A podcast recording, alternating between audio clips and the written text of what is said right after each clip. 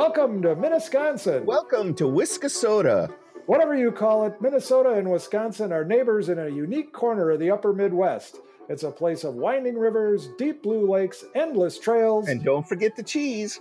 I'm Mark Nikolowski, a lifelong Minnesota journalist from Duluth who's traveled the world and knows my home state is more than snow, cold, and losing football teams. I'm Keith Ulig. I live in Wausau, right in the center of the state, and I write for the newspaper here.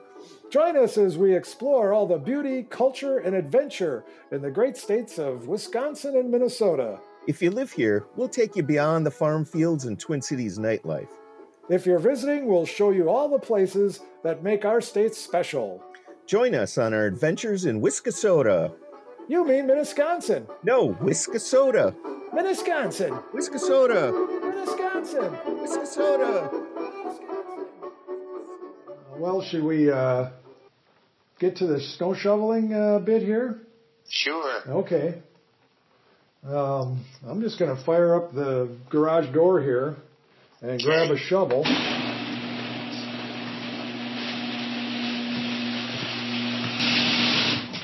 Well, like I said, Keith, I left a little bit of a patch of snow here in the backyard in the back driveway.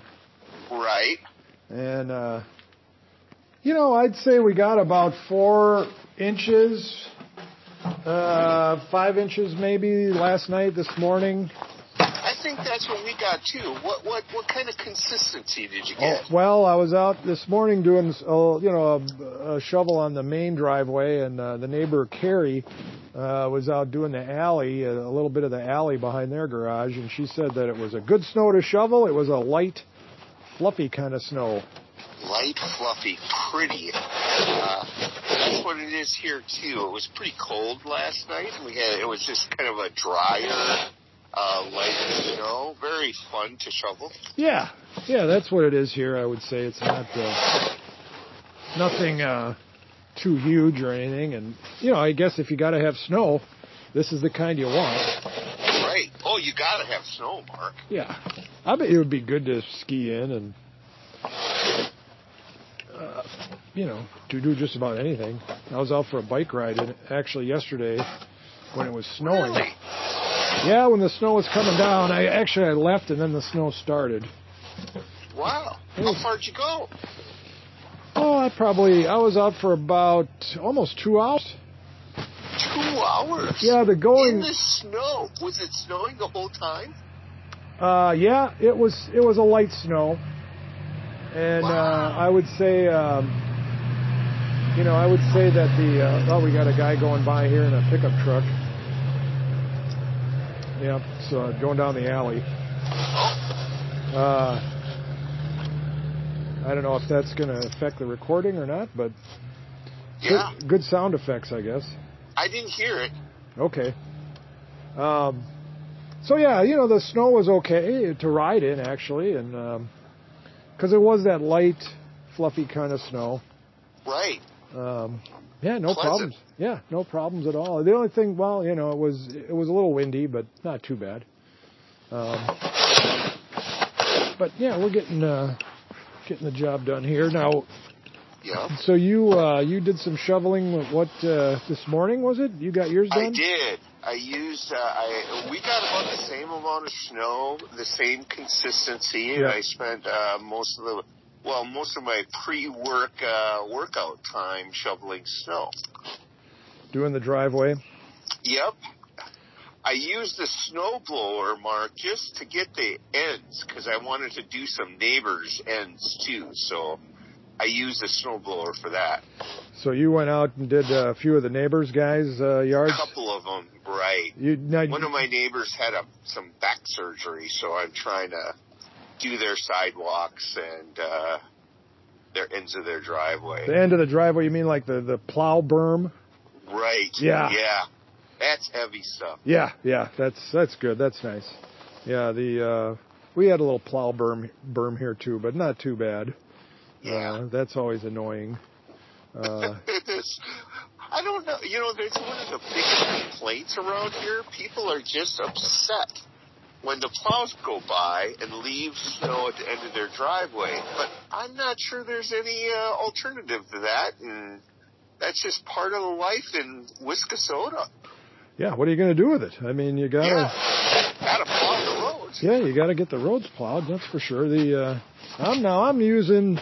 I think the other we we tried this before the uh, Yeah. outdoor uh, outdoor chat, and I use this this straight edge uh, uh, this this straight basic uh, shovel. Tonight I'm using a little different one. I'm using the one with the crook the crook in the middle.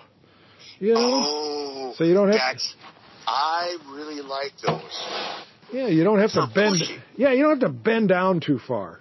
Yes, I I'm a big fan of the crooked shovel.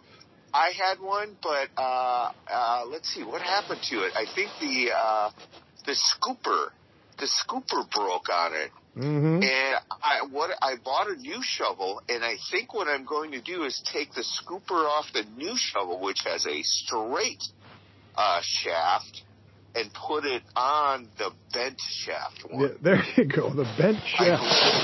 That's yeah. a, that's exactly what I'm doing here right now. And and yeah, the the blade on this uh, shovel, it's a metal, it's a metal blade. And uh, Yeah, that sounds solid. yeah, well, it's also kind of an old cheap thrift store find, and uh, it's getting old. It's seen many a winter here in Minnesconsin. Yeah. And uh, I know Jen doesn't like this one, so she always takes the the straight basic one Yeah. um, for these kind of snows. And we have one other uh, uh, shovel source, and that would be a uh, one of the. It's kind of a scooper shovel, you know, like a Yep. big. Uh, it's just a scoop.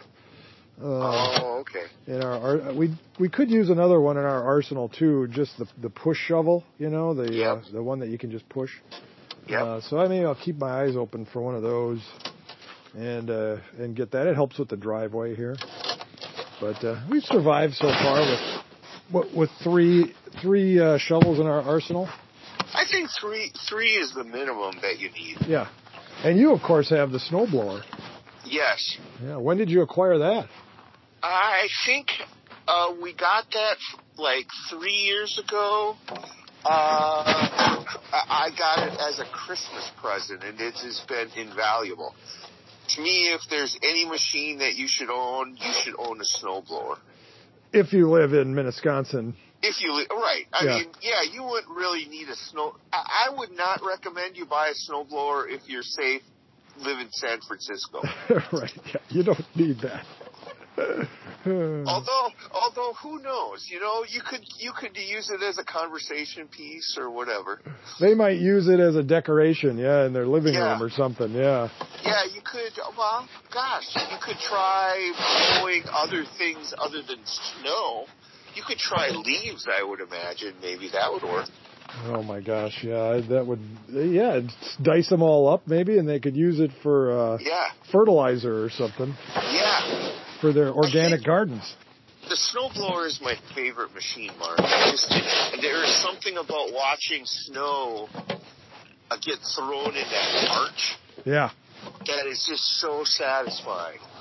But I, I uh, try not. I, I, I'm judicious in the use of it because I think uh, like shoveling snow is a really good workout. You know, it's sort of like uh, shovel aerobics or or whatever.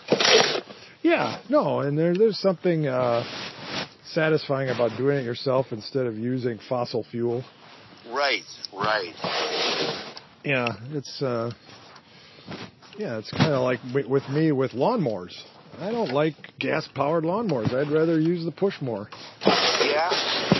I've uh, I've gone I've gone uh, pretty modern and electric on mine. Ah, right. Ah, it's fun to think about uh, about lawnmowers right around now. Yes. so, Mark, uh, I, I think I described this before you start uh, before you started recording, but I'm just looking down at Memorial Park, which is down the bluff. I'm out walking my dog Henry here, Yeah. and there are uh, folks who have cleared off by hand.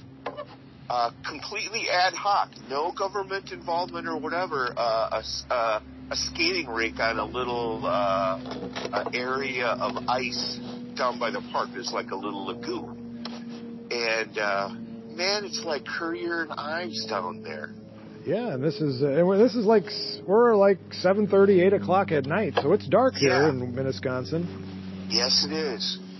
It's what? What is it today? Is the 30th that we're recording this, December 30th. Yeah, So kids are on break and and they they uh, folks in my neighborhood uh, cleared this little rink out uh, using shovels by hand.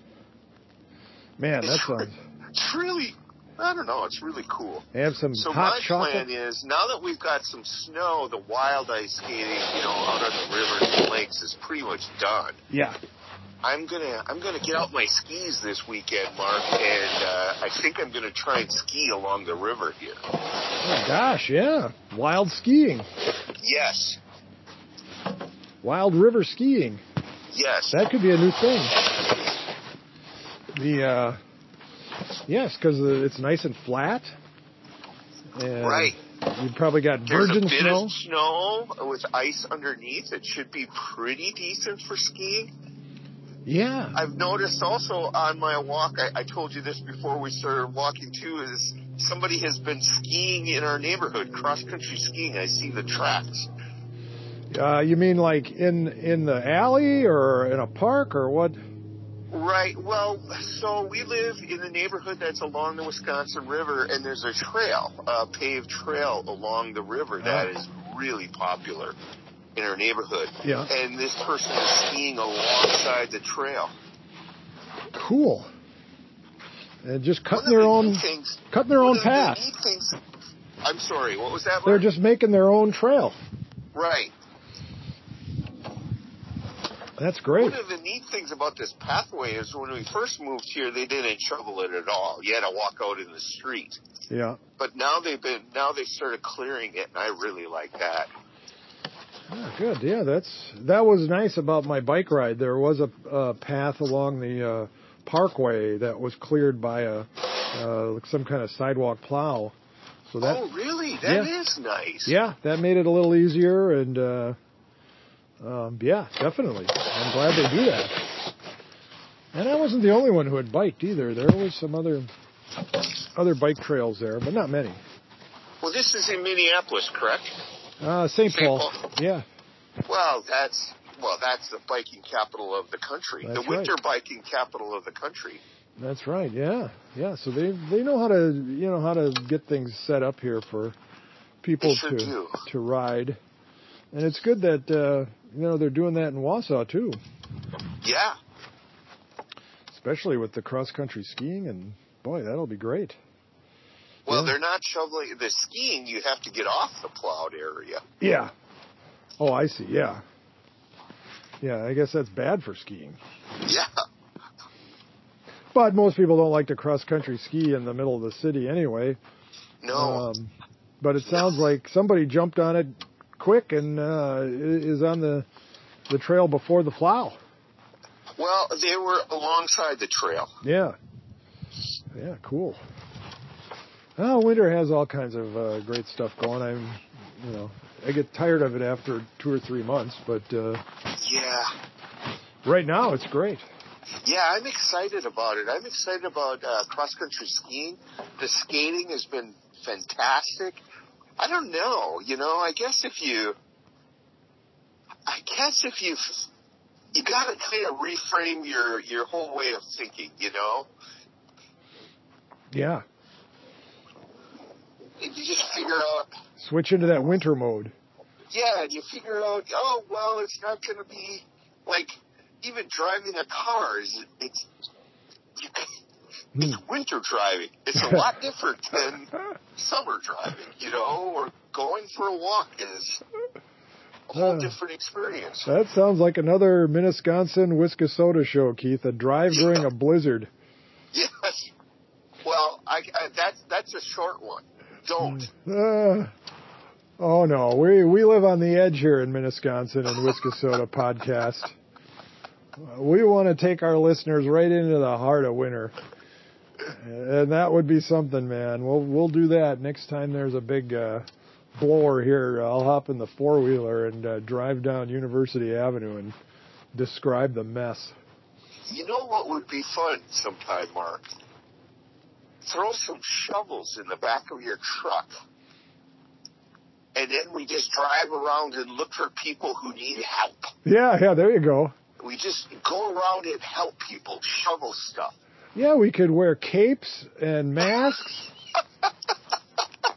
and cod pieces. Uh, that sounds like a different type of show than I have in mind. I was I was thinking Carhartts. Car Carhartts, right?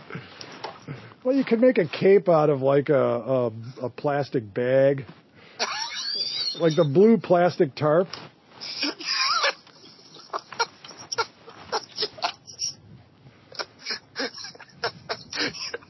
You could do that at least, yeah.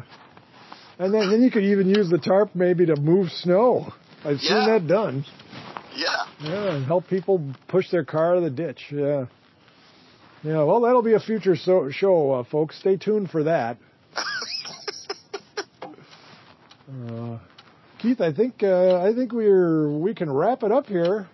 Okay. Uh, yeah, I've got. I'm going to step into the uh, the uh, essay booth and uh, and uh, go with a little essay here. So uh, yeah, I'll uh, I'll say goodbye and uh, All right. and uh, yeah, um, I'll turn it over to you. All right. So, Mark, uh, here's Mark with a little piece of Whiskazota Zen. Thanks, Keith. This is called Bonfire Boot Burn. Parties have been rare and exceedingly unusual during this season of COVID 19, so when Jen and I received an invitation to a backyard bonfire party on a cold winter weekend recently, how could we say no? The hosts had just moved into a classy mid century modern duplex in a neighborhood just west of Cedar Lake in Minneapolis. There would be pizza, a fire pit, cold beer, and a Soul Asylum concert streaming on a big screen TV. The setup took some effort. The TV was hanging from a wall outside the kitchen. Two remote speakers were connected and blasting out the hits like Runaway Train and Misery, appropriate songs for a party in temperatures well below freezing. Was this a typical Minnesconsin backyard party? No. There were no Packer hats or snowmobile suits, no dog crap or gunfire. The backyard was tiny and the woodpile even smaller, just a sixth of a cord. I didn't know they sold them that small, but apparently if the wood guy labels your backyard difficult to access, he cuts the delivery amount to the size of a refrigerator and still charges you full cord price. It's a racket in the city. One thing this party had that every Minnesconsin backyard party has was snow. Standing on snow for prolonged periods of time turns your toes to ice cubes. Someone suggested I stand on a pizza box to soften the blow. Here's a pro tip. That doesn't work. Heat is the only way to thaw frozen toes. Fortunately, with a bonfire, there's plenty of heat. The tricky part is getting that heat to the feet. The host had just purchased a fancy new solo stove bonfire pit. The thing looks like a huge, squat stainless steel coffee thermos. A special airflow design creates a cauldron of flame inside the cylinder and channels the heat and smoke straight up. I sat down next to the thing and propped my boots next to it. No relief. The high-tech fire pit designed acted more like a jet engine blasting spent fuel towards the cold black sky instead of radiating heat out around it. People crowded around to warm up. Not a good feature when there's a virus going around. Still, I sat there with my frozen boots dangling near the solo stove. The orange glow inside at least warmed my heart. Back home the next day and getting ready to go outside, I looked down and noticed a small worm-like creature crawling across the tip of my right boot, except it wasn't a worm. It was a boot melt. Apparently, the side of the solo stove was hot enough to melt the soles of my Red Wings. The very tip of my right boot was now a gooey mess. It didn't seem fair. If bonfires melt your boots, they should at least warm your toes, right? Been listening to the Minnesconsin Whiskasota podcast with your hosts Mark Niklowski and Keith Ulig. Got a question for Mark or Keith? You can email them at mnwipodcast at gmail.com. That's mnwipodcast at gmail.com. Or you can share your thoughts on the Minnesconsin Whiskasota Facebook page.